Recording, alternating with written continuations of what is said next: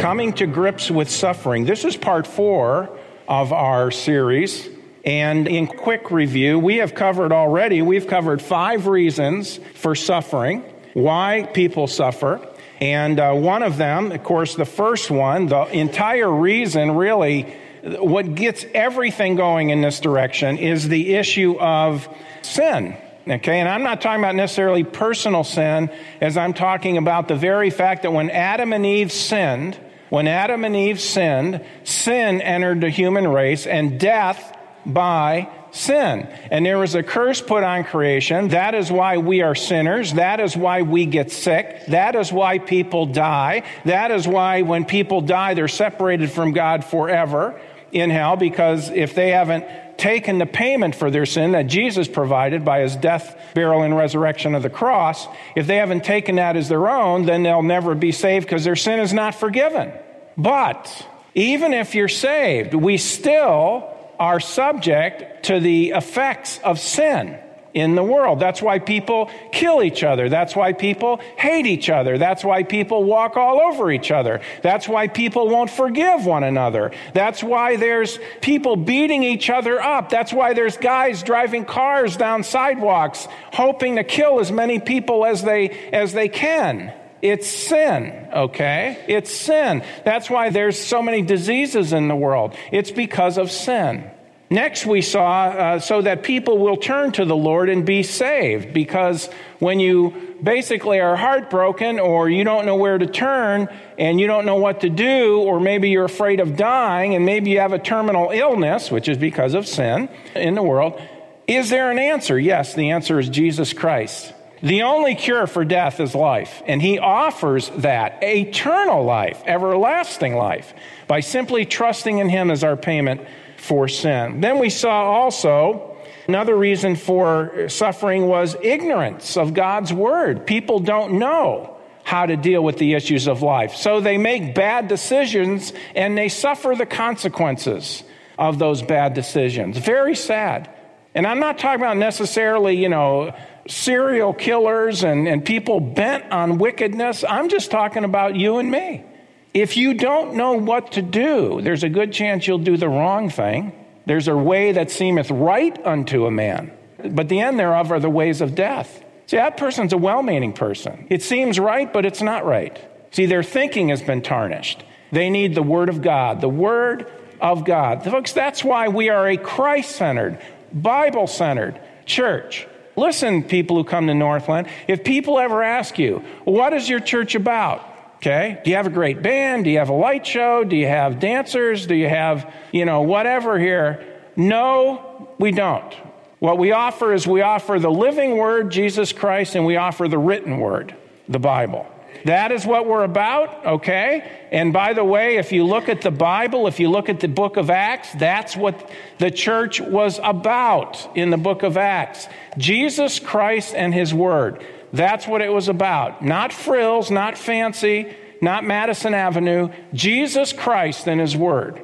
Listen, you do not see anywhere in the Bible where it says to be a pastor, you have to have a PhD in business or a PhD in marketing or a PhD in this and that. No. What's it say? Moreover, it's required in stewards that a man be found faithful.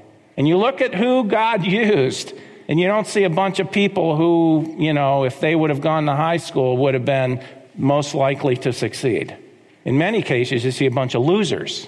But it was the grace of God in the life of those people that made them great. I better keep moving or else I'll never get through today. Number four, we saw another reason for suffering is the result of rebellious living.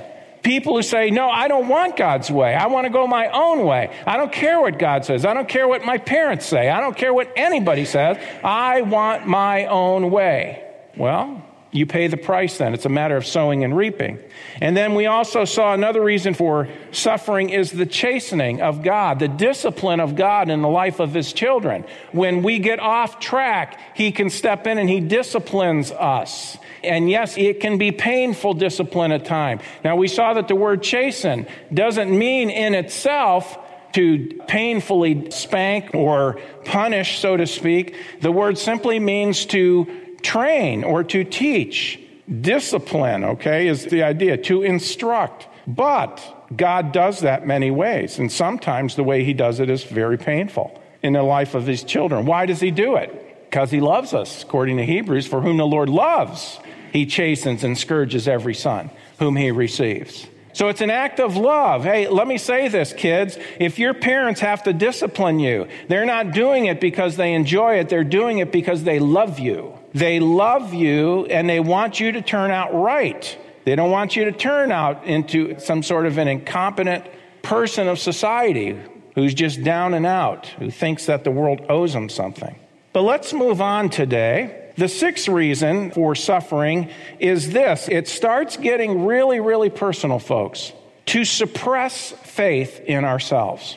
All right? God allows suffering in our lives to suppress faith in ourselves. Now, we're going to be looking at two reasons for suffering today, both of them very closely related.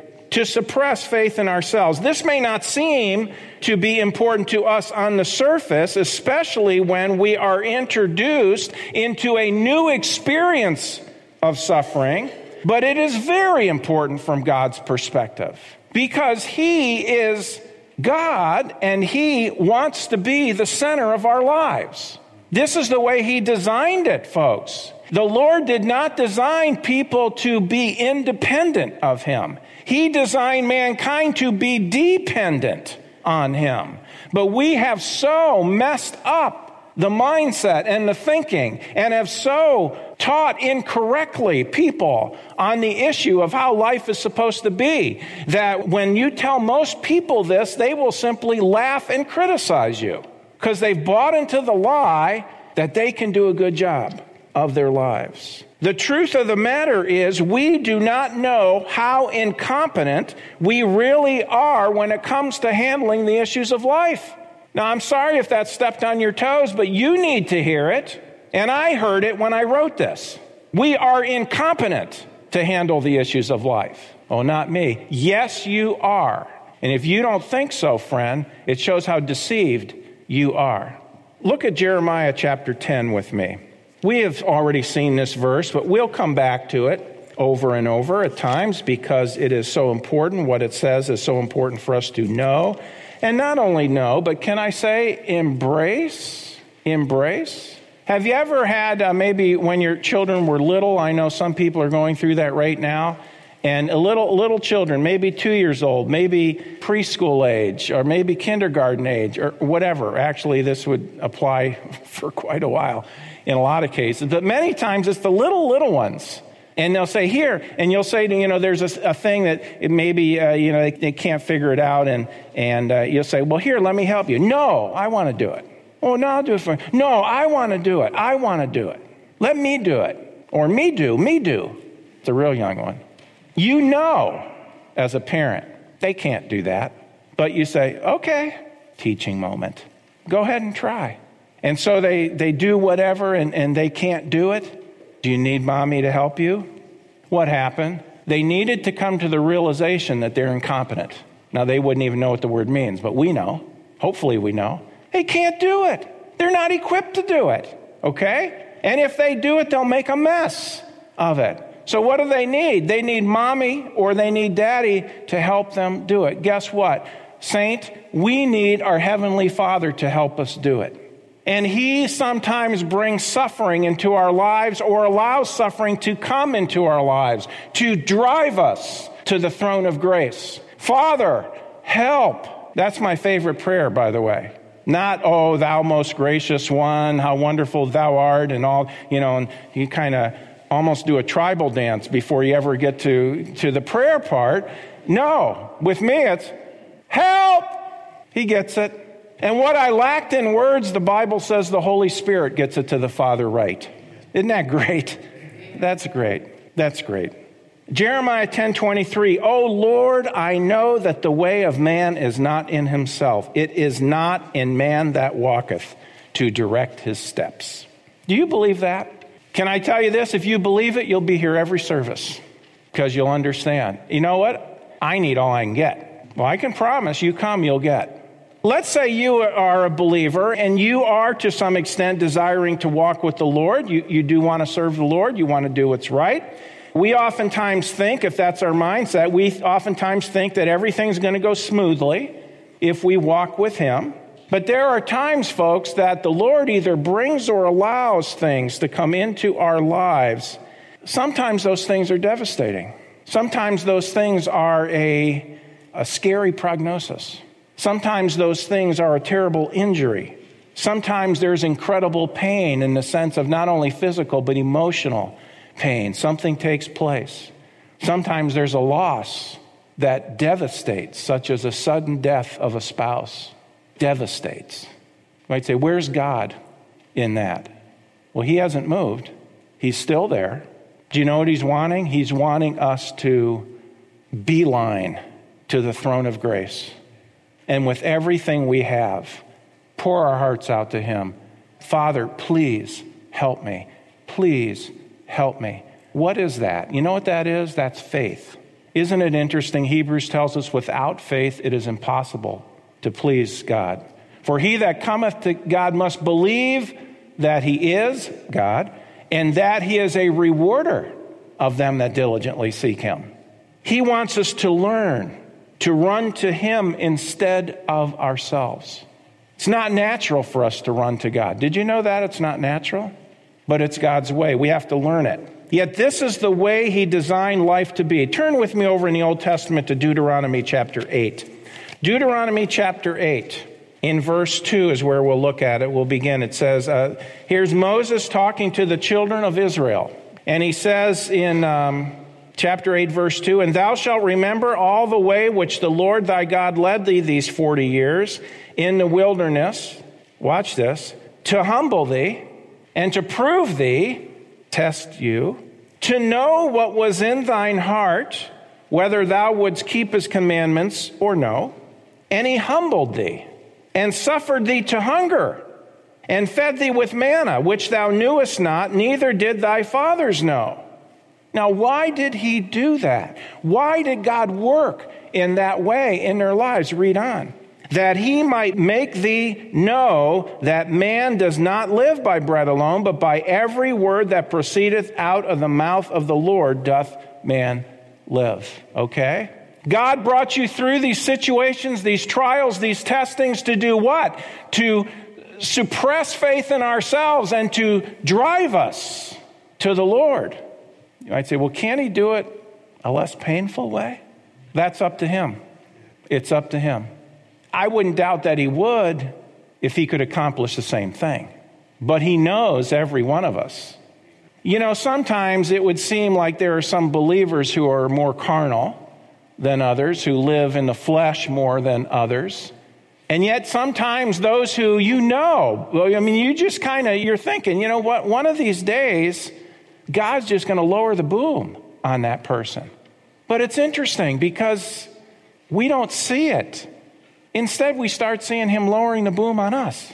It's a, wait a minute, Lord, I'm trying to please you with my life. I'm trying to serve you. I'm trying to honor you. You know what, folks? Don't even question it. God is the one who looks at the heart. God knows every child better than that child knows himself. And he knows exactly when and what is needed in that life. And it varies. Each of us varies. I try not to even go there anymore. One man said this The vine clings to the oak during the fiercest of storms. Although the violence of nature may uproot the oak, twining tendrils still cling to it. If the vine is on the side opposite the wind, the great oak is its protection. If it is on the exposed side, listen, if it is on the exposed side, the tempest only presses it closer to the trunk. In some storms of life, God intervenes and shelters us, while in others, He allows us to be exposed so that we will be pressed more closely to Him. Proverbs chapter 3. Would you go there with me? To suppress faith in ourselves. This is one of the reasons for suffering, to suppress faith in ourselves. Proverbs chapter 3, in verse 5. You might say, Oh, I know this verse. Yeah, you know what? Let's pretend that you don't. Let's pretend that we don't. Let's think about it like it's the first time we've ever seen it because we need to see Scripture that way. When? Every time. Trust in the Lord with all thine heart, and lean not unto thine own understanding. Faith in ourselves. In all thy ways, all thy ways, acknowledge him, he shall direct thy paths. When we trust in the Lord with all of our hearts, that's exactly where he wants us, because faith is what pleases him. Trusting in the Lord with all of our heart should be the life walk of the believer. Now, again, as I've already mentioned today, this is not natural. And can I say, folks, if we don't learn and give ourselves to this issue of learning how to walk by faith, our lives will be a mess. They're going to be up and down and up and down and up and down. Now, that doesn't mean if you, we learn to walk by faith, there won't be problems.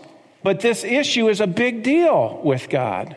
For whatever reason, you know, we're so fickle. For whatever reason, we say, oh, can't you get it through your head? Salvation's only by faith in Christ. You can't do anything to be saved, but put your trust in the Lord. Trust in Christ as your Savior, and then you're saved. The way of salvation is the way of faith. Can't you get that through your head? We say to somebody. Probably not most people. Probably our brothers and sisters. You know how that goes. It's a whole different language level with brothers and sisters.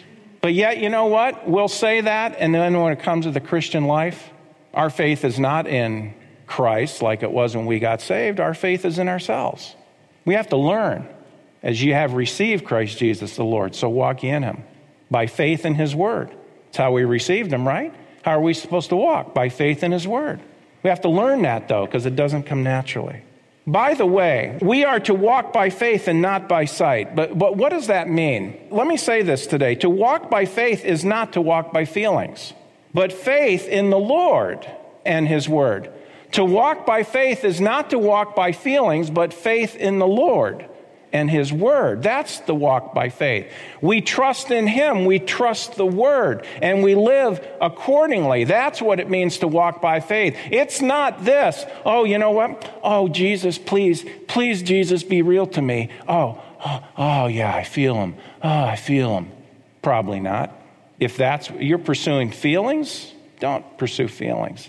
Folks, don't judge the reality of Christ in your life by how you feel. Judge it by what God has said. We walk by faith, not feeling.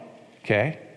So, he does it to suppress faith in ourselves. He wants us to learn to run to him instead of ourselves. It's not natural for us to do that. But also, you know what he sometimes he has to do? Sometimes he has to humble us deeply to get us to do that. 1 Peter chapter 5 in verse 5 it says this likewise ye younger submit yourselves unto the elder. Yea all of you be subject one to another. Listen and be clothed with humility for god resists the proud but he gives grace to the humble. We are to live the christian life by the grace of god. Yet you know what? God's grace is not going to be manifested in our lives we are not going to be enjoying and living by the benefits of the grace of God as long as we are trusting in ourselves and walking independently of Him. That's pride. That's arrogance. God resists the proud, but He gives grace to the humble. Then Peter says, Humble yourselves, therefore, under the mighty hand of God, that He may exalt you in due time. And how does that humility, how do you put feet on that? Next verse. Casting all your care upon Him for he careth for you, casting all your care upon him. To suppress faith in myself. Lord, I don't have the answer. I don't have the way. As the hymn writer said, I need thee every hour. Help me learn. Watch what you pray. Help me learn how to walk with you moment by moment. Ouch. You know what? That's a loaded request. Because that's not just a matter of picking up some verse in the Bible. If we really want to learn, oh, he'll teach us. But there are some real trials and testings coming down the road to help us learn that. It's a big deal, as I mentioned earlier, to the Lord that we are trusting in Him, not in ourselves. Jesus said in John 15, when He was talking to His disciples, I am the vine, ye are the branches. He that abideth in me, and I in Him, the same bringeth forth much fruit. Then what does He say? For without me, you can do nothing. He didn't say if you're not saved, you can't do anything. He's talking to saved people there. You need to abide in me. You need to walk in fellowship with me. You need to live in submission to me. That's the idea of abiding in Christ. To remain in a given place, the Greek word meno, to remain in a given place, to be stationary, to continue there. Paul understood it. He said in 2 Corinthians 3 5, not that we are sufficient of ourselves to think anything as of ourselves, but our sufficiency is of God. Okay? Let me give you another truth here. Paul was an example of one who had to learn not to trust in his abilities. He was a very honest man. By the way, he was a talented, gifted man, even before he was saved. Turn with me to 2 Corinthians chapter 12. You might say, you know what, I've got a, I have been suffering something and no one knows about it but God. Or no one knows about it except my spouse or my family. They're the only ones who know, and I've really been suffering on this? Well, hopefully, we're learning something today that's going to be a benefit to us.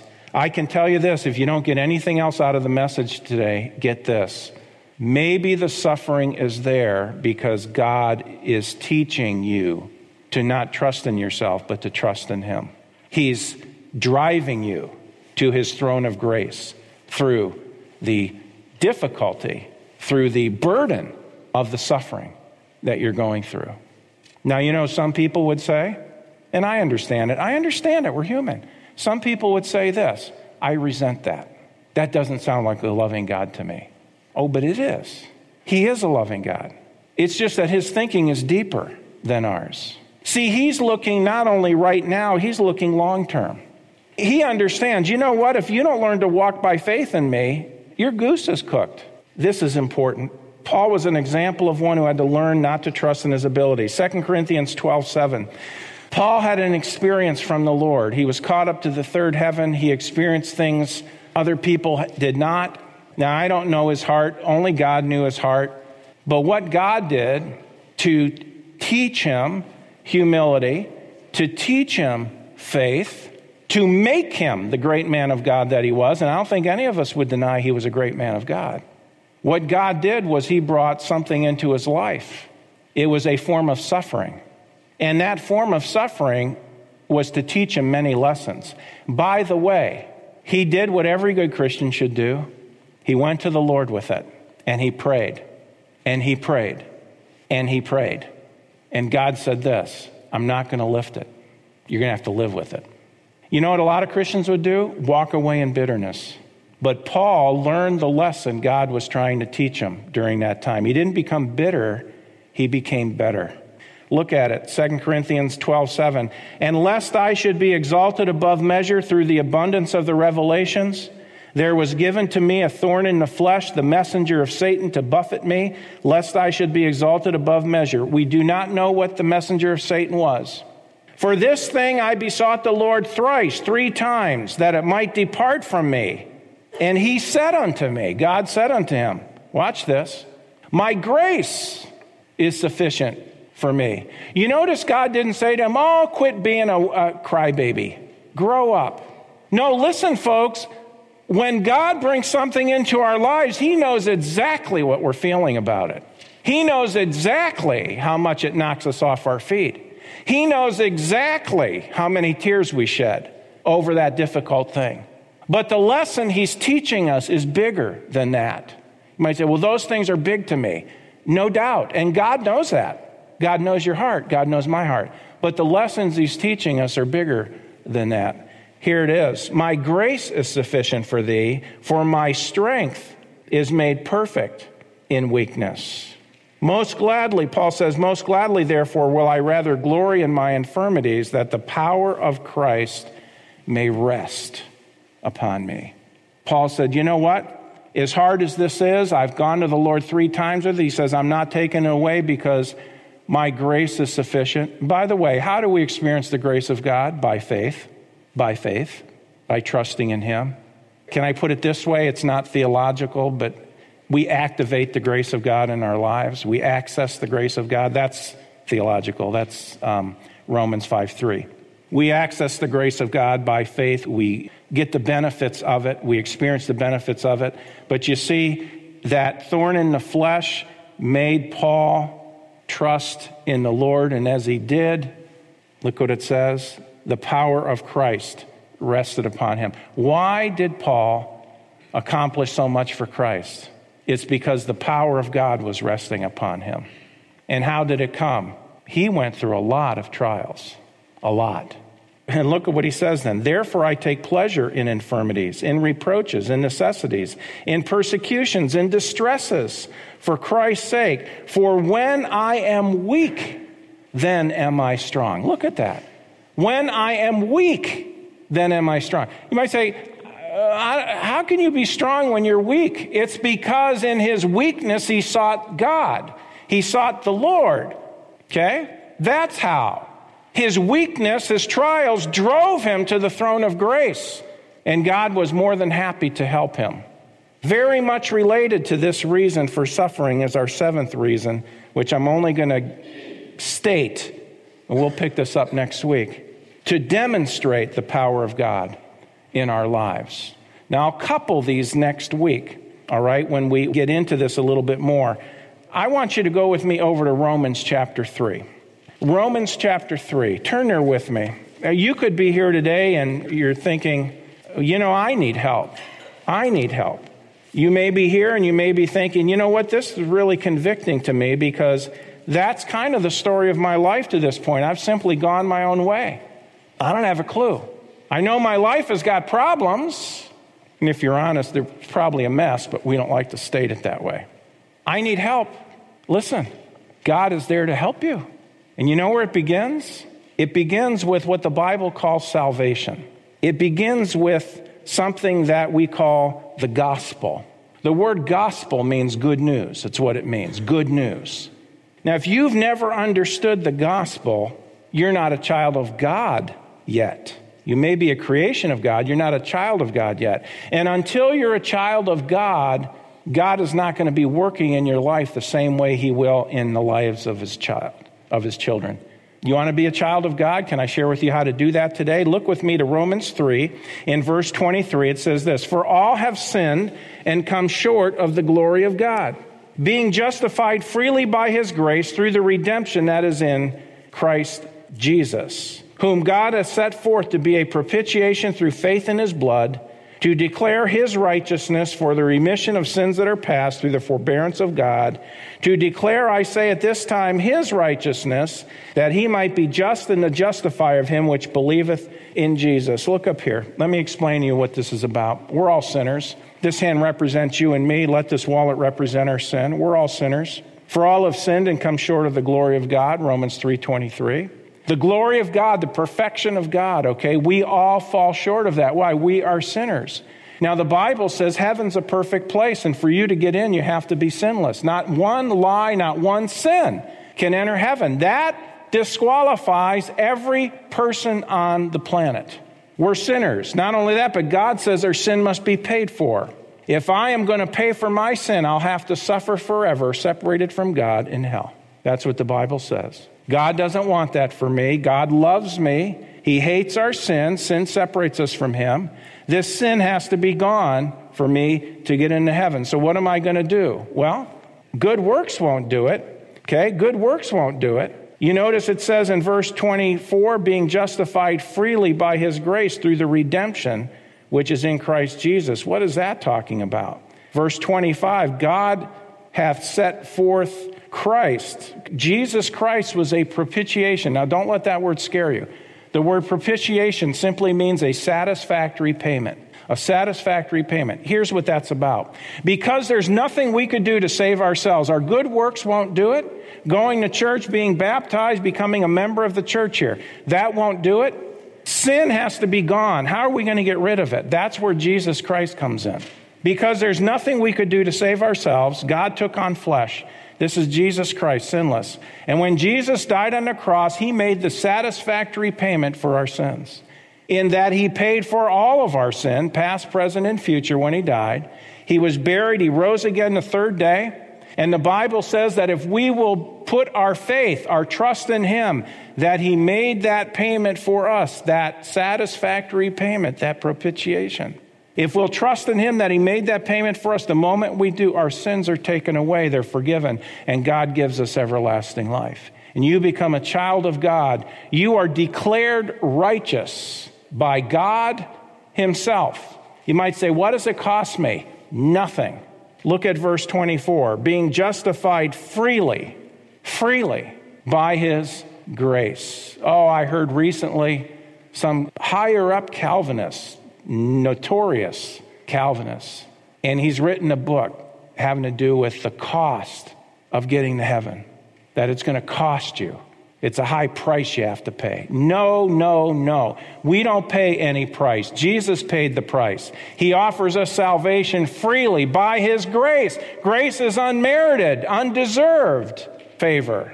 When you trust in Jesus Christ the Savior, it's all you have to do. Trust in Him as your Savior. The moment you do, your sins are forgiven. He gives you everlasting life. And God says, You are righteous. I declare you as righteous. That moment you become a child of God. Have you ever trusted Jesus Christ as your Savior? You can know you're going to heaven today if you'll put your faith in Him. The Bible says you can be sure of that. Would you today trust in Jesus Christ to get you to heaven? When you do, you become a child of God. How wonderful is that? Well, friends, that concludes this edition of Voice of Assurance. Thanks so much for listening, and would you share this ministry with a friend? To contact us or learn more about our ministry, please visit www.northlandchurch.com. Your prayers and support for this ministry are greatly appreciated. Thank you so much, and God bless you.